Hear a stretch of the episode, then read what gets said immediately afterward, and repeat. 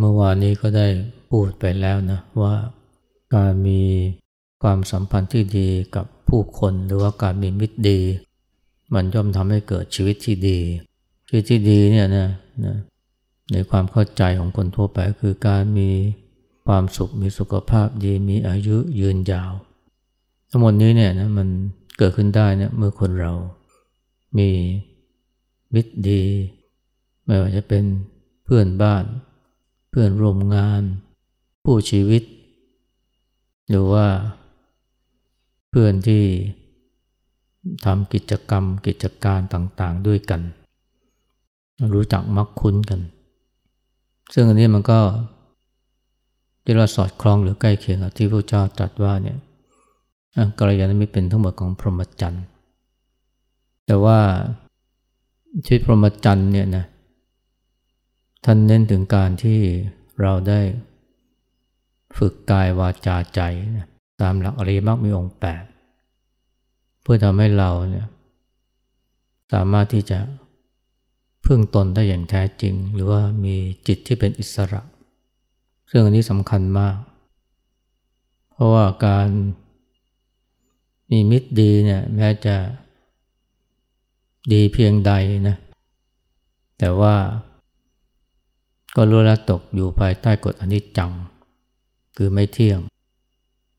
สักวันหนึ่งก็ต้องล้มหายตายจากไป ถ้าเราเอาชีวิตที่ดีไปผูกติดอยู่กับ มิตรนะมันก็อาจจะเกิดปัญหาได้ ไม่วันใดก็วันหนึ่ง ถ้าเราเอาความสุขไปผูกติดอยู่กับ ใครคนใดคนหนึ่ง แม้จะดีเพียงใดนะแต่ว่าเมื่อถึงวันที่ คนคนนั้นเนี่ยล้มหายตายจากไปไอ้ความสุขที่มีอยู่ก็กลายเป็นความทุกข์ทันที เหมือนกับเทวดาตกสวรรค์เลยทีเดียว จากเดิมที่มีความสุข อิ่มเอมก็กลายเป็นเสียสูญไป เพราะนั้นมันสู้ การมีใจเป็นมิตรนะมีจิตเป็นเพื่อนไม่ได้ ถ้าเรานะมีใจเป็นมิตรมีจิตเป็นเพื่อนนะ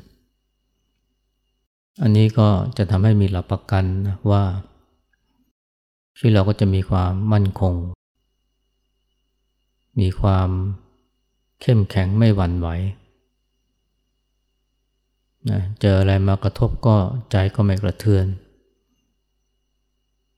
เจอสิ่งที่เรียกว่า โลกธรรมฝ่ายลบ มากระทบ ใจก็ไม่หวั่นไหว มีความสูญเสียเกิดขึ้น ก็ไม่เศร้าโศก ยังเป็นจิตที่เกษมสารนะ ซึ่งอันนี้เป็นข้อสุดท้ายนะของมงคล 38 อย่างที่เราสวดว่าเนี่ยจิตของผู้ใดเมื่อถูกโลกธรรม กระทบแล้วย่อมไม่หวั่นไหว ไม่เศร้าโศกไร้ทุริกิเลสเป็นจิตเกษมสารข้อนั้นเป็นมงคลอันสูงสุด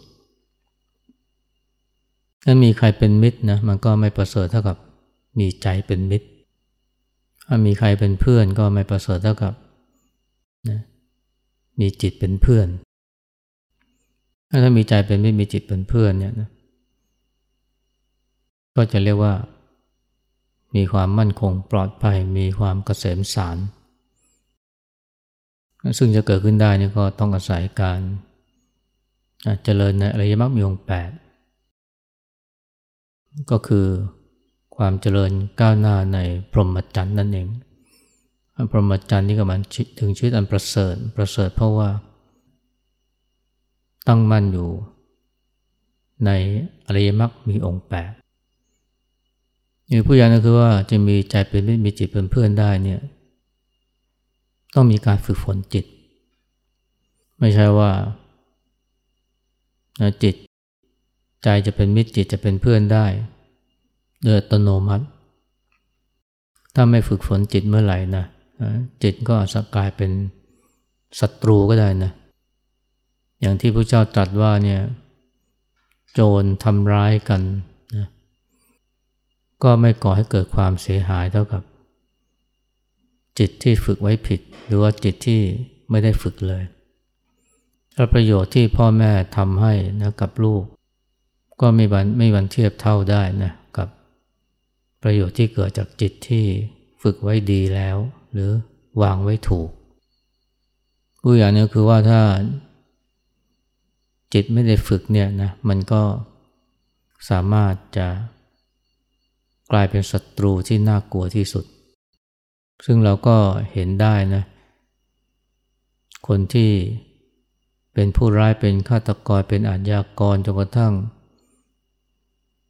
ต้องถูกจับนะติดคุกหรือว่าถูกลงโทษเนี่ย ก็เพราะจิตที่เต็มไปด้วยความโลภนะหรือว่า อยู่ในอำนาจความโกรธ ความโกรธความโลภมันก็สั่งให้จิตทำสิ่งที่ผิดทำสิ่งที่เลวร้ายนะไม่ว่าจะเป็นการเอาเปรียบเบียดเบียน หรือว่าทำร้ายผู้คน แล้วไม่ใช่แค่ทำร้ายคนสองคนหรือทำร้ายคนที่รู้จัก ไม่รู้จักก็สามารถที่จะสร้างความเสียหายหรือความฉิบหายให้กับคนเหล่านั้นได้ หรือแม้จะไม่ได้ไปทำร้ายใคร แต่ก็อาจจะลงเอยด้วยการทำร้ายตัวเองเพราะความหดหู่เพราะความซึมเศร้าเพราะความคับแค้น อันนี้ก็เป็นเพราะจิตที่ไม่เป็นมิตรกับตัวเอง เพราะเป็นจิตที่ไม่ได้ฝึกฝนนะหรือว่าเป็นจิตที่ไม่ได้มีธรรมะเป็นเครื่องอารักขาถ้าจิตที่ฝึกฝนดีแล้วเนี่ยนะเริ่มต้นโดยการ พากายวาจาให้มีศีล ให้มีธรรมเนี่ย ไม่ผิดศีลไม่ผิดธรรมเนี่ย มันก็เท่ากับว่าไม่เอาเรื่องเดือดร้อนมาใส่ตัว ถ้าคนที่ผิดศีลผิดธรรมเนี่ยด้วยความเห็นแก่ตัวเนี่ย ดูเหมือนเขารักตัวเองนะเขาจึงไปเบียดเบียนคนอื่น เพื่อหาประโยชน์เข้าตัว แต่สุดท้ายนี่เขากลับทำร้ายตัวเอง หรือว่าหาเรื่องใส่ตัว คนเราหาเรื่องใส่ตัวหาทุกข์นะใส่ตัวได้ง่ายๆโดยการผิดศีลไม่ต้องศีลข้อหนึ่งสองสามสี่นะศีลข้อที่ห้าข้อเดียวนี่ก็ มันก็ทำร้ายตัวเองได้อย่างมากมายทำร้ายสติสัมปชัญญะ หรือว่าทำร้ายสุขภาพตัวเอง หรือทำลายโอกโอกาสที่จะ เป็นผู้เป็นคน หรือว่าสร้างความเจริญ ความผาสุกให้กับตนเอง แต่ว่ามีศีลแล้วก็ยังไม่พอนะ เราต้องฝึกจิตให้มีสติมีสมาธิรวมทั้งมีขันติ เพราะว่า ถ้าไม่มีสติไม่มีสมาธิ หรือไม่มีขันติ รือทั้งไม่มีเมตตากรุณาเนี่ย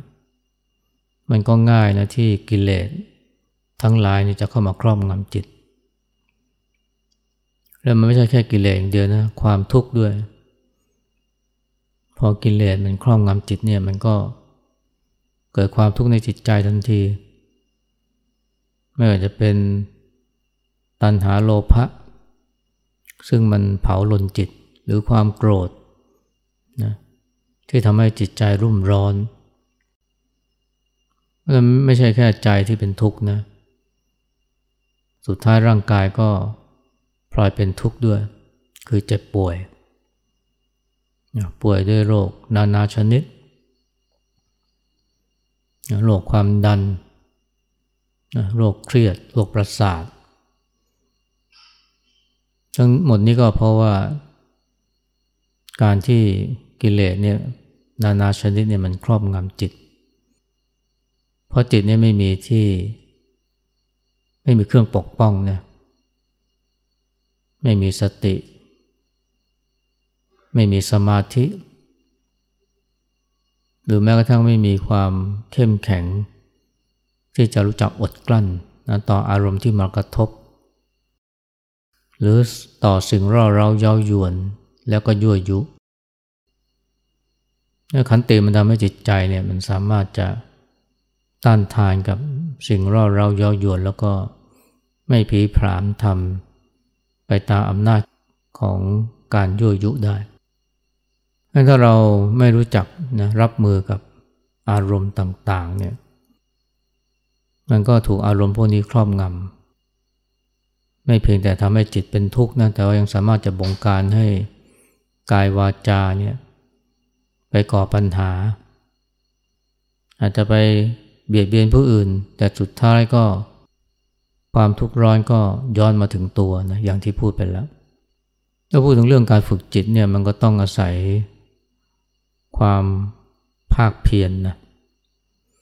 ต้องอาศัยวิริยะ มีบางคนเนี่ยเขาบอกว่าเนี่ยธรรมะก็ฟังแล้วฟังบ่อยฟังเยอะ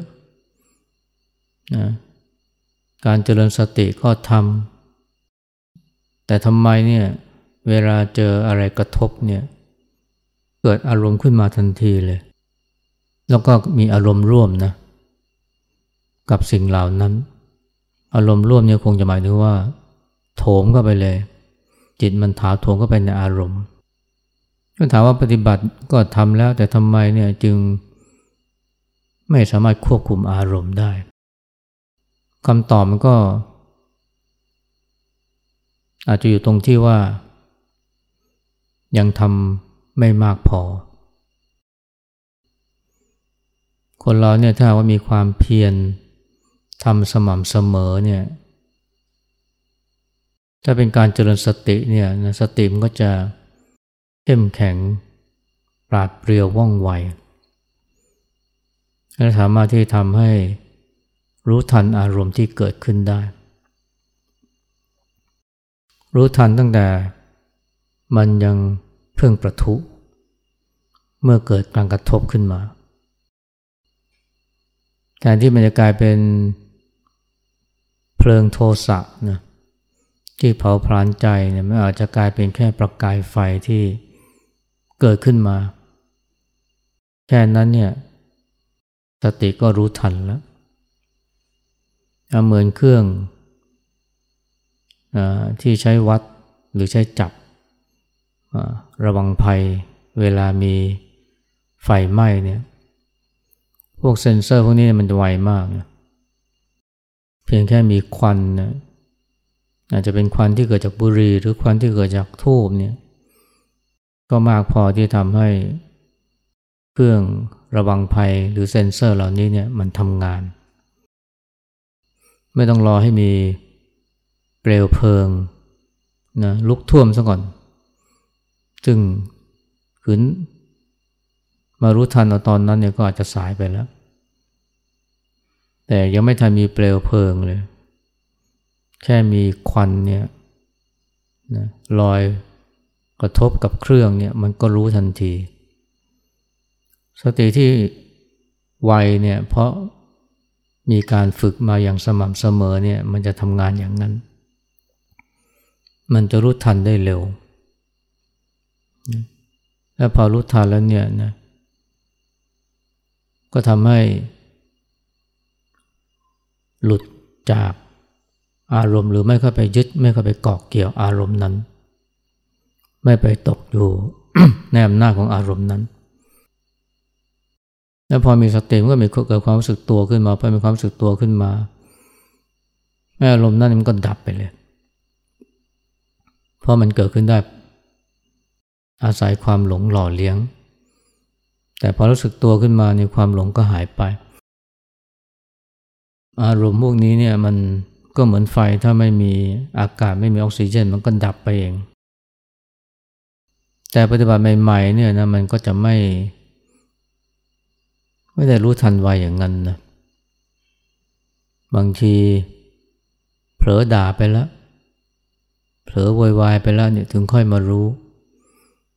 ที่รู้เพราะอะไร เพราะว่าพอระบายออกไปเนี่ยอารมณ์มันก็จะลดลง หรือว่าอารมณ์มันก็จะขาดช่วง มันก็จะเปิดโอกาสให้สติเนี่ยออกมาทำงาน แต่ถ้าอารมณ์เนี่ยมันยังรุนแรงอยู่ หรือว่าท่วมท้นจิตเนี่ย สติมันก็ไม่มีช่องไม่มีโอกาสนะที่จะออกมาได้ไอ้ความโกรธหรือความเศร้าเนี่ยมันมันมีเกิดแล้วก็ดับนะ แต่มันเกิดดับนี่อย่างถี่มาก ดูเพลินๆเนี่ยก็เหมือนกับว่ามันเป็นอารมณ์ก้อนใหญ่ ๆ ก้อนหนึ่ง แต่ที่มันเกิดดับเกิดดับเนี่ยเร็วมากนะไอ้ช่วงที่มันดับเนี่ยก่อนที่มันจะเกิดขึ้นมาเนี่ยก่อนที่มันจะเกิดขึ้นในลำดับถัดไปเนี่ยอาจจะเป็นช่องเป็นช่องว่างให้หรือโอกาสให้สติทำงานได้อย่างคนที่โกรธมากๆเนี่ยบางที พอพูดอะไรออกไปเนี่ยมันชะงงักนะ อย่างที่เคยเล่าเนี่ย ผู้หญิงสองคนทำงานในออฟฟิศเดียวกันทะเลาะกกัน ส่งเสียงดังจนกระทั่งนะผู้จัดการเดินผ่านมาก็ถามว่าทะเลาะเรื่องอะไรกัน เพราะว่าสองคนนี้แย่งพูด ฟังไม่รู้เรื่องเลยแล้วแถมชี้หน้าด่ากันอีกผู้จัดการ ไม่รู้ทำยังไงก็เลยพูดขึ้นมาเลยนะว่า อย่าเพิ่งแย่งกันพูดนะ ให้คนที่ขี้เหร่พูดก่อน พูดเท่านี้แล้วนะ ทั้งสองคนนี้หยุดเลยชะงงักเลยตอนที่ตอนนั้นยังโกรธอยู่นะ แต่ว่าพอได้ยินคำพูดจากเจ้านายหรือผู้จัดการเนี่ย มันเกิดได้สติขึ้นมา หรือน้อยๆเนี่ยมันก็เกิดความได้คิดว่าเนี่ย ถ้าฉันพูดก่อนฉันก็เป็นคนขี้เหร่เลยเรื่องอะไรฉันจะพูดก่อน แค่นี้มันก็มากพอที่ทำให้อารมณ์โกรธนะที่มันผลักไสให้อยากพูด อยากด่าเนี่ยมันชะงงักเลย นี่เป็นเพราะอะไรเพราะว่าความโกรธเนี่ย มันมีเกิดแล้วก็ดับ เกิดแล้วก็ดับไอตอนที่มันดับ มันก็เป็นช่องที่ทำให้เกิดฉุกคิดขึ้นมาว่า เรื่องอะไรฉันจะพูดก่อนนะฉัน ไม่ใช่คนขี้เลนะมันก็เลยหยุดเลยแล้วตรงนี้นะ มันก็เป็นช่องให้สติเนี่ย ออกมาทำงานได้ดังนั้นคนบางคนเนี่ยแม้จะโกรธรุนแรงนะ แต่ว่าพอถึงจุดหนึ่งเนี่ยมันยังคิดขึ้นมา เพราะสติเนี่ยทำงาน แต่ว่ายังมาช้า ก็คือว่า ด่าไปเรียบร้อยแล้ว ถึงค่อยได้สติว่า โอ้ฉันไม่น่าเลยแต่ถ้าฝึกบ่อยๆฝึกบ่อยๆนะสติมันจะมาไวขึ้นไวขึ้น ยังไม่ทันจะพูดยังไม่ทันจะด่าไปเลย มันก็ฉุกคิดขึ้นมาว่าเฮ้ยอย่าทำอย่างนั้นนะคืนทำอย่างนั้นเนี่ยเกิดเรื่องเกิดราวมันมีความรู้จักยังคิดขึ้นมา เร็วขึ้นนะ และตอนหลังเนี่ยนะ ก่อนที่ความโกรธมันจุนแรงเนี่ย เพียงแค่เกิดความไม่พอใจเกิดความหงุดหงิดขึ้นมา สติมันก็ออกมาทำงานแล้ว มันมาเร็วขึ้นเร็วขึ้น หลายคนใจร้อนนะทำความเพียรเจริญสติยังไม่เท่าไหร่เลย